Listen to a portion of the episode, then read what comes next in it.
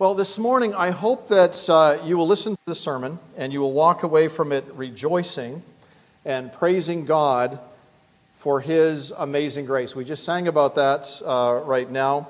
Amazing grace, how sweet the sound that saved a wretch like me. Then we sang, My chains fell off, I've been set free.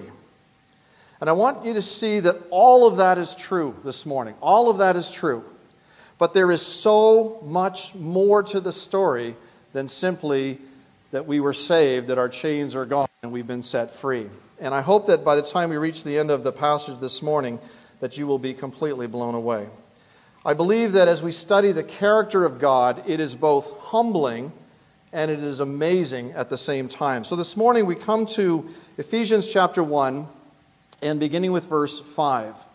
Uh, but I want to go back to verse 3 so that we can see this section in its context, and hopefully you will know it by heart at this point. Blessed be the God and Father of our Lord Jesus Christ, who has blessed us with every spiritual blessing in the heavenly places in Christ, just as he chose us in him before the foundation of the world, that we should be holy and without blame before him in love having predestined us to adoption as sons by Jesus Christ to himself, according to the good pleasure of his will, to the praise of the glory of his grace, by which he has made us accepted in the beloved. So I'm going to begin my sermon this morning with my conclusion. I've told you this before that when I read a book, I often don't read the first page. I usually go to the end of the book and I read the conclusion to see if it's really what I want to read. Well, I want to read this one today. And so I'm going to start with my conclusion. And my conclusion is found in verse 6, and this is it to the praise of the glory of his grace. God has, son, has done something in history that will result in praise to him for all eternity. But in this verse, it is clear that we will be praising God for the glory of His grace. God's grace. Now, that's an attribute of God. And grace is often defined. We, if you say to a Christian who has studied the scripture, what is grace? They'll say that's God's undeserved favor. And that's a good definition of the word grace. The fact is that God has looked for and found the most undeserving individuals in all of creation and has chosen to show them such kindness and love that it is amazing grace. Paul calls it the glory of his grace. Later he says it is the riches of his grace. And then later he says it is the exceeding riches of his grace. It's as if there are words, it's as if there are words that are not big enough to describe the grace of God, the wonderful grace of God. So let's go back to the beginning. Let's go back to a time when there was no time. Before time began. Go way back to a time when there was not a creation. Have you ever thought about that? By the way, it's enough to just make your mind go tilt. You know, how do you, how do you think in those terms? Before there was time, before there was creation, Go back further before God created the angels. And God dwelt alone with himself. And by the way, God was completely satisfied with himself. And he was completely perfect. He did not need anything. And he did not need anyone. But apparently, God wanted to create beings who would enjoy him forever and worship him for who he is and for all that he has done.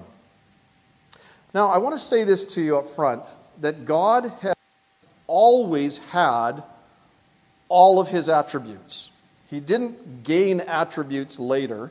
He's always had all of his attributes at the same time. Um, and uh, his purpose is to display his attributes. So we have some of God's attributes displayed for us here on earth and in the heavens. It, the power of God is seen in creation.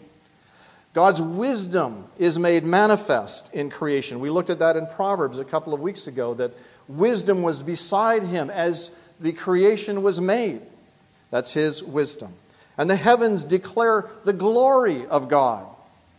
But there are certain attributes that cannot be de- demonstrated in creation alone.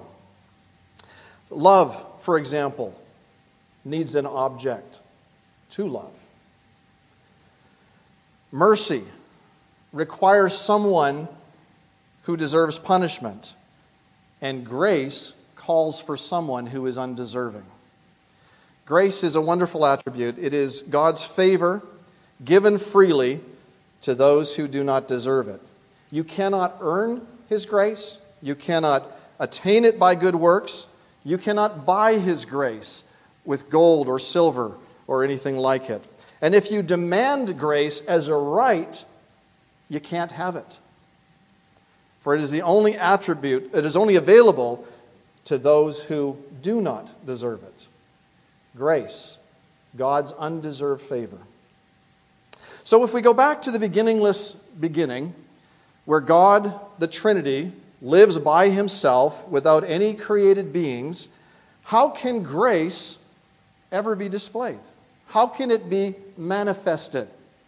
Grace, by its very nature, must be expressed. It must be displayed, and it must be poured out upon someone who does not deserve it, for that is what grace is. God could not display his grace to himself because he is alone worthy. He is the only worthy one. He is worthy, but grace is poured out upon unworthy recipients, not upon one who is already worthy. So, for grace to be demonstrated, there really had to be a created being. And so, God did create an order of beings, and we call them angels. He made the angels. They were created before man, they were created before the heavens and the earth. They were there as and witnesses of the creation. And they were created perfectly. And they were created to worship God for who He is and for what He had done. And they lived in the presence of God and they worshiped Him. But at some point, and we don't know exactly where it was, at some point, one of the angels decided that he wanted to be just like God. He wanted to be like the Most High. He wanted to be worshiped as God. Lucifer is his name, more commonly known today as Satan or the devil. And he was an angel, and he was one of God's angels in heaven. And he was able to persuade one third of the angelic beings to follow him in his mad attempt to be like God. And they were expelled from heaven. The devil fell from his exalted position. He fell out of favor with God, and he persuaded, as I say, a third of the angels to follow him in his rebellion.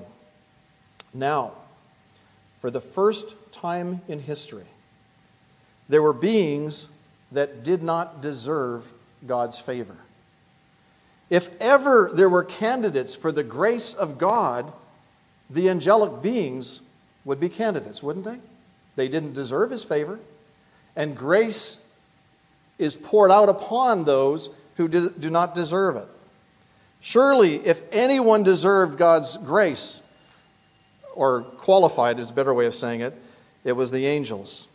Certainly, if God wanted to display his grace, he could have done so to the angels. But if you search the Bible from beginning to end, you will never find any mention of the word grace connected with angels. In fact, the Bible says in Hebrews 2:16, "For indeed he that is God does not give aid to the angels." Although God is a God of grace, he did not use the fall of angels as an opportunity to display his grace the glories of his grace.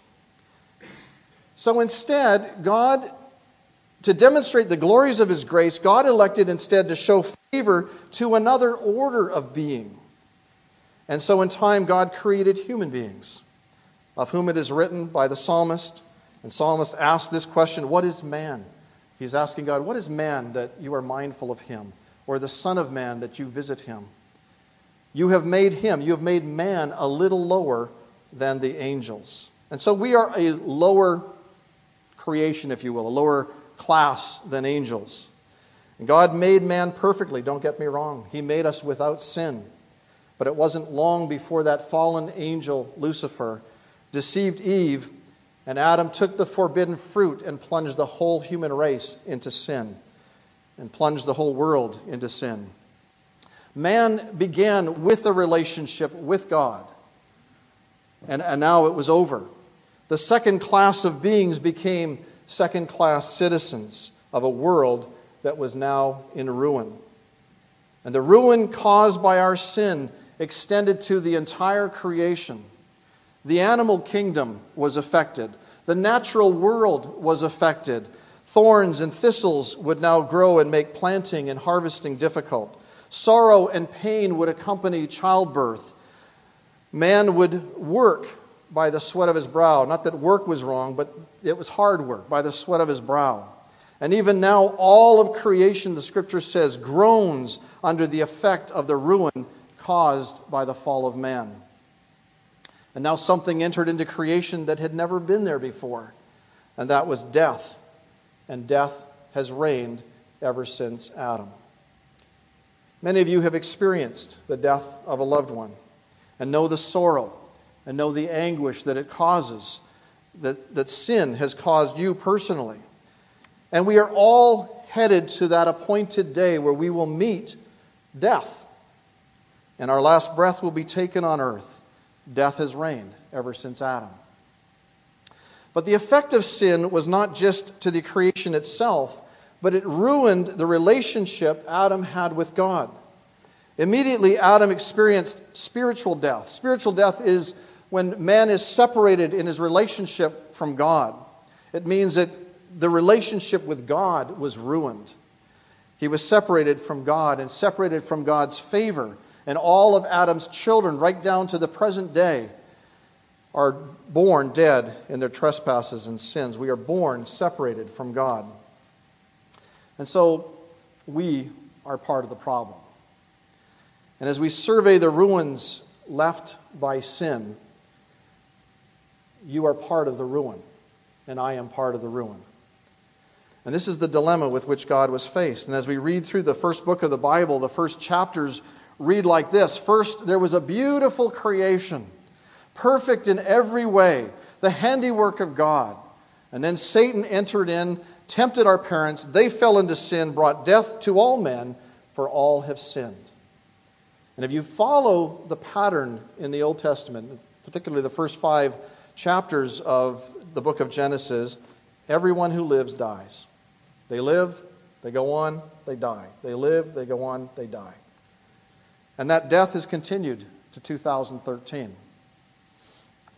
We are born out of favor with God. And so we have to ask the question again if God is a God of grace, and He wants to demonstrate that amazing grace, would it not be like God to bypass that higher order of being, the angels, and instead demonstrate how rich, how deep, how far extending His grace is by actually reaching out to a low, lower order of creation? Wouldn't it be like Him to bypass that higher order and reach down even further, down to the depths of our sin, and display His grace to undeserving sinners of the lowest order?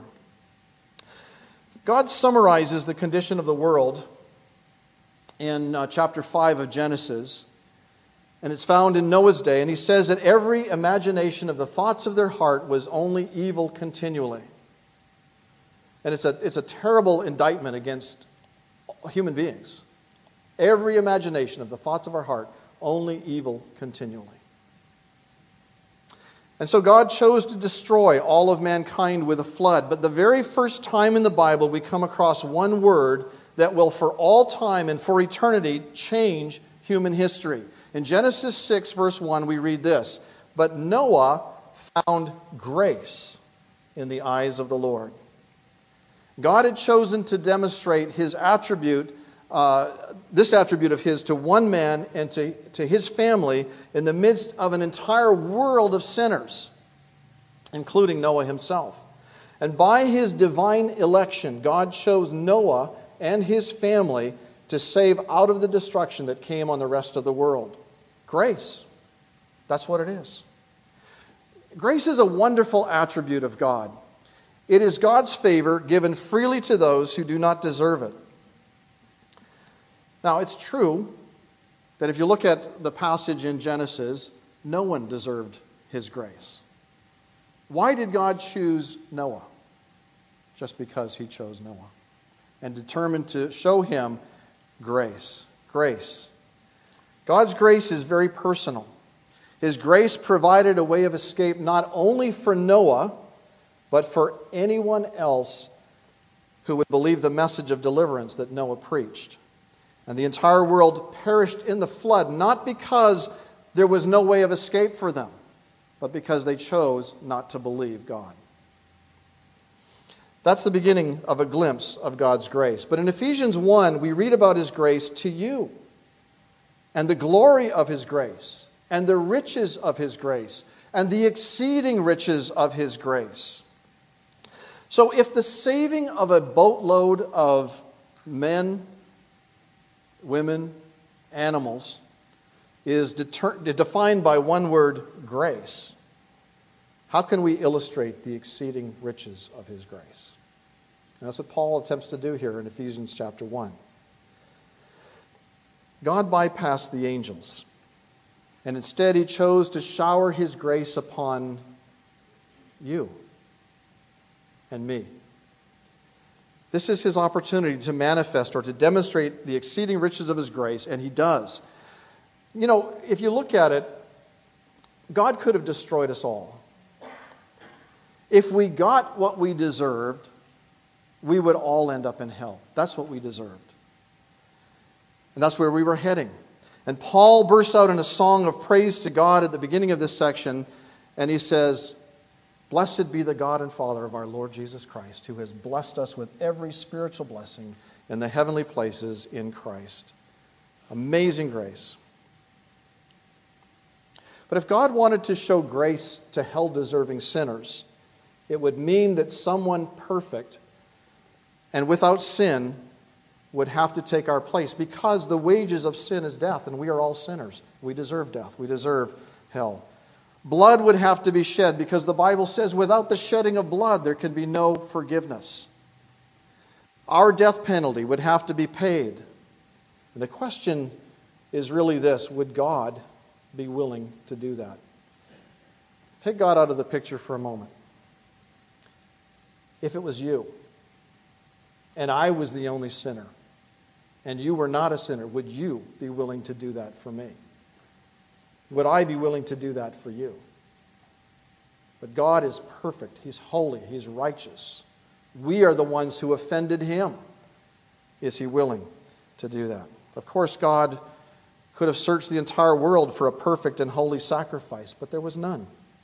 And so the only way to save sinners would be for God to become a man and take our place and pay for our sins with his own blood? Would God be willing to leave the splendors of heaven to come into this sinful world, this ruined world, and take my place? Is his grace that great? Well, 2 Corinthians 8 9 says this For you know the grace of our Lord Jesus Christ, that though he was rich, for your sakes he became poor, that you through his poverty might be made rich. Would he do that for me? He did that for me. Think about your life. You were born separated from God. But then as you grew, you chose to sin. And your sins, if you think about your sins in your life, just think back, reflect a little bit your, about your own life here. Your sins are not buried very deep in your heart. They're, they're, very, they're just under the surface. You know who you are. You know what you've done. You understand your sin. Even a little child starts out with a clenched fist and a scream, okay? I've seen seven of them come out that way. And as we grew, we all learned to lie and to cheat and to steal and to be sneaky. We put down others and we exalted ourselves. We sought pleasures for ourselves. We cheated on tests. We wanted what others had. We coveted. We took. We lusted and we took. And we enjoyed the pleasures of sin. None of us were righteous, not even one. None of us sought after God, not even one. And we were content to do our own thing, to go our own way, and to live our own life. Why should God even care for us? That's who we were. Add to that a description um, of one of many descriptions in the scripture about our sin. And Paul says this in Corinthians, 1 Corinthians 6. He says, Do you not know that the unrighteous will not inherit the kingdom of God? Do not be deceived. Neither fornicators, nor idolaters, nor adulterers, nor homosexuals, nor sodomites, nor thieves, nor covetous, nor drunkards, nor revilers, nor extortioners will inherit the kingdom of God. And I remember a time when I was about 20 years old, and I read that passage. Uh, I'm sure I'd read it before, but I read that passage and it struck me between the eyes. And so I had to go back to it and read it again to make sure I wasn't missing something. And then I read it again. And I, I remember asking myself, how can I be saved? How can I be saved? I clearly saw myself as, as a sinner. I've told you my testimony before, some of you at least. I remember one day going into a church building it was on an Easter uh, weekend. And I came into the church building believing that if, if anyone deserved to be in heaven, it was me. God would be lucky to get me. And I remember distinctly thinking that as I walked into the church building that day. And within sight of one hour of preaching, I walked out of that church building believing that even God couldn't save me. conviction of sin. And I saw myself in a passage just like this. And I saw myself as a sinner, and I thought, even God can't save me. But I did not know the grace of God. I did not understand the exceeding riches of His grace, because the scripture says, where sin abounded, grace much more abounded, or abounded much more. In 1 Corinthians 6:11 it says this, and such were some of you. I know you. I know where you've been. I know where you've come from. And I say, and such were some of you. But you were washed, you were sanctified, you were justified in the name of the Lord Jesus and by the Spirit of our God. Praise God that His grace has reached down to you and has reached down to me. But wait, there's more. Don't you like that when you go to an infomercial? And they, they say, oh, and for only $19.99, you get this. But wait, there's more. And you get two. Well, with God's grace, that but wait, there's more never ends. And it just keeps going and going and going. Better than the Energizer Bunny. It's not just that He died in our place and He took sin's penalty. It's not just that my chains are gone and I've been set free. God's grace is so great that He would not be satisfied to simply save your soul. That's simply not good enough for God. If God is a God of grace, then He must display His grace for all to see. It must be eternal. His grace must be without measure. His grace has to reach the lowest of the low, and it has to be without limit. For it is the grace of God and that's the way God is. As to the measure of God's grace, Paul praises God in the first sentence of, of his hymn of praise here. Blessed be the God and Father of our Lord Jesus Christ, who has blessed us with every spiritual blessing. Nothing excluded, nothing held back. As to the limit, there is no limit to God's divine favor to us. We know this is true because God has already saved the lowest of the low the worst sinner that ever lived on earth, God has already saved him. How do I know that? 1 Timothy chapter 1 verse 13 says this. Paul is writing and he says, "Although I was formerly a blasphemer, a persecutor and an insolent man, I obtained mercy because I did it ignorantly in unbelief. And the grace of our Lord was exceedingly abundant with faith and love which are in Christ Jesus. This is a faithful saying and worthy of all acceptance that Christ Jesus came into the world to save sinners, of whom I am chief. So Paul says, Look, he's already saved the worst. Do you think he's going to have trouble saving the second worst, the third worst, the fourth worst? No. However, for this reason, Paul says, I obtain mercy, that in me first Jesus Christ might show all the uh, might show all long suffering as a pattern to those who are going to believe on him for everlasting life. And so Paul's salvation was a pattern demonstrating that God's grace has no limit. No limit. You may say, but you don't know what I have done. I really don't need to know what you have done because I know what Jesus Christ has done. And Jesus Christ has gone to the cross and paid for your sins in full, and He is offering you free and full salvation. That's His grace, no matter what you've done. His grace is greater than all your sins, and He has shown limitless grace to you. But wait, there's more. God's grace is without measure. He has, we already read this, He has blessed us with every spiritual blessing in the heavenly places in Christ. And we know that God's grace is eternal because it says He chose us in Him before the foundation of the world. That's eternity past. And His grace is eternal the other way too, for it says we will be holy and without blame before Him in love. That's eternity future. And so his grace is eternal. He planned it out before the world began. He planned on saving you before you were ever you ever took your first breath, before there was ever a creation at all. But wait, there's more. God's grace is not satisfied with simply saving your soul and leaving us on planet Earth uh, forever as forgiven people. He declares us here and now to be holy and without blame. Are you kidding me? Because I know that I am not holy, and I know that I am to be blamed. So I don't get that. What does that mean? He is declaring you as a believer to be holy and without blame. And in God's eyes, that's exactly where you are. He is talking here, we call this our position in Christ.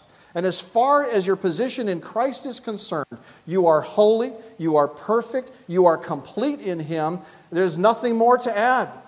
God has already done it all. You are holy. That's your position. It's exalted, as high as the heavens are. And you say, Yeah, but I don't live that way. And that's your practice. And so the same Bible that says you are holy says, Be holy. And so that Bible that says, be holy, you are holy, says that's your position in Christ. Perfect. The be holy part is this is your practice. Now, as you live on earth, conform your practice to the position you already have in Christ. Be holy. But God is declaring us here and now to be holy and without blame. The moment He saved you, he gave you the righteousness of God in Christ. Is Christ holy? Oh, yes, He is. So are you because you are in Christ. Is Christ blameless? Yes, He is. And so are you because you are in Christ. Can anyone bring a charge against God's elect? Oh, there'll be people who try. Satan himself is called an accuser of the brethren and he stands there trying to say, Well, look at him, look at her, look at what he did, look at what she did. And we become defeated. But Satan is an accuser of the brethren. And Jesus Christ is our advocate there in the presence of the Father. And he points to his hands and he points to his feet and shows the wounds that he suffered for you and the, and the, uh, the piercing in his side and says, My blood is sufficient. I've paid for their sins in full. No one can uh, um, bring a charge that sticks against God's elect.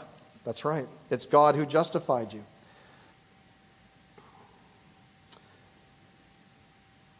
Now, in chapters 1, 2, and 3, it's a very strong look at our position in Christ. In chapters 4, 5, and 6, we'll look at our practice when we get there. But for now, let's just rejoice in our position in Christ. Now, there are two words at the end of verse 4. It says, in love. and Bible students debate and wrestle with these words, and they wonder whether in love modifies the phrase before or it modifies the phrase after. I don't know. But I do know this I know what it means to be in love. Do you? You know what it means to be in love? I am in love with my wife. From the moment I saw her, I knew she was the woman for me. Love at first sight, they call it. Okay? And it hasn't changed. Well, it's grown. I mean, we've, we've grown, it's developed, but I love her more. And remarkably, she loves me. She knows what it is to be in love. That's why she's away right now.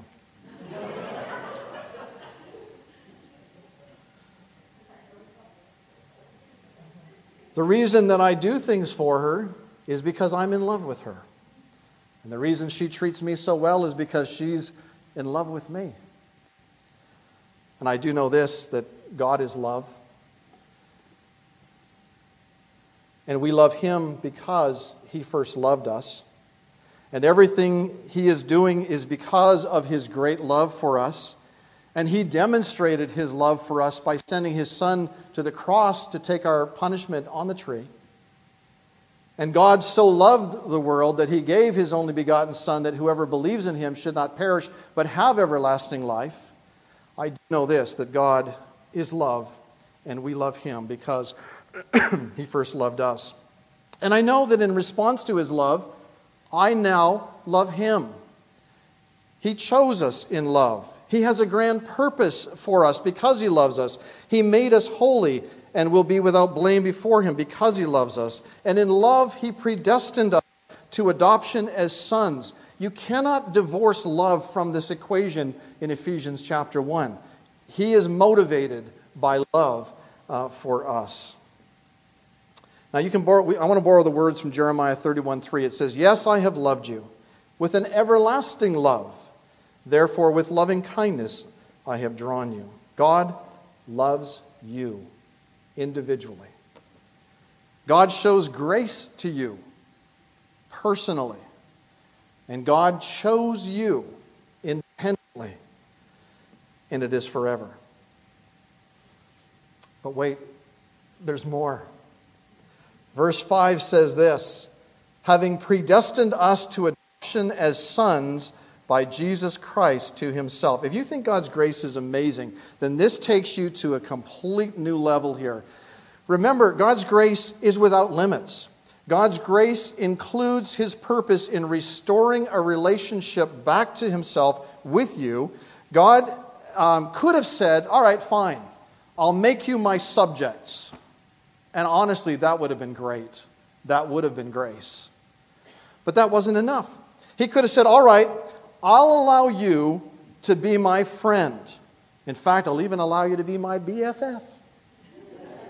I don't think God uses Facebook. but that would be too small of a favor. No, God would not be satisfied. His grace would demand so much more. And so God determined before the foundation of the world that you would be his children, his son. That's amazing grace. Last week we looked at election. God chose you. God chose you before the foundation of the world. Today we're looking at a term called predestination. He predestined you. What does that mean? It means that He marked out beforehand your destiny. Even though he knew we would fall into sin and be sinners by nature, and he knew that we would, be, we would rebel against him and be sinners by practice, yet God's grace is so great that he marked out your destiny beforehand as a son. And God's immeasurable grace would not be satisfied unless you were as close to him as his son. In God's immeasurable grace, we who were rebels have been brought into a family, not just any family. We have been brought into God's family. We who were enemies have been made his sons. Amazing grace that saved a wretch like me. He predestined us to adoption as sons by Jesus Christ to himself. He would, his grace would have it no other way. We were adopted. I think Paul borrows a, a, the idea of adoption from um, Roman law. And in order to adopt a child under Roman law, one would have to stand before the Roman magistrates, and the Roman magistrates would oversee the adoption process. Adoption, as you well know, is taking a child who was born to someone else into your own family with the purpose of treating that child as your own. Someone has written this The adopted sons enjoyed the same privileges as natural born sons. According to Roman law, the adopted person lost all rights in his old family and gained all the rights of a legitimate son in his new family. We got, or he got a new father, and he became the heir of his new father's estate. He was inalienably co heir with the other sons in the family. In law, the old life was completely wiped out. All of his debts were canceled, and he was absolutely the son of his new father. Now, think about God's grace and what it has accomplished for you. You have been removed from your old family. Satan was your father, Adam was your father, and all the things that you inherited from Adam were yours sin, the sin nature, and the consequences of sin, which is death. Well, Satan is no longer your father. All the sin and guilt associated with being associated with that family is now gone. Your debt has been canceled, and you have been set free. God has predestined you to adoption as sons. How? By Jesus Christ. By what Jesus Christ did on the cross. That is what has gained you um, sonship. By Jesus Christ paying for your debt in full, brought you into the family of God.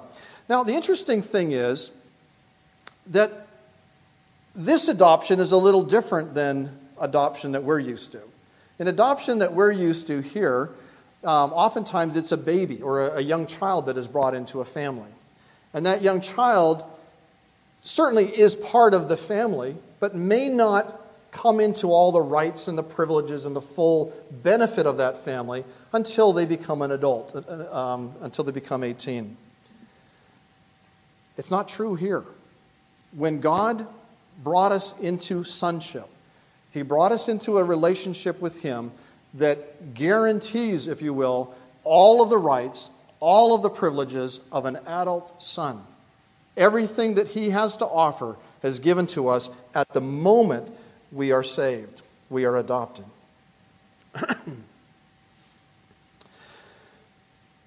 you are in a family. Uh, and you've become an heir of God. Think about that. What does God own? If you were brought into uh, uh, another family, adopted into another family, you say, well, if I had a choice, uh, you know, maybe Bill Gates or something like that, you know, I'd get at least the riches or, you know, maybe some shares in Microsoft or something like that. But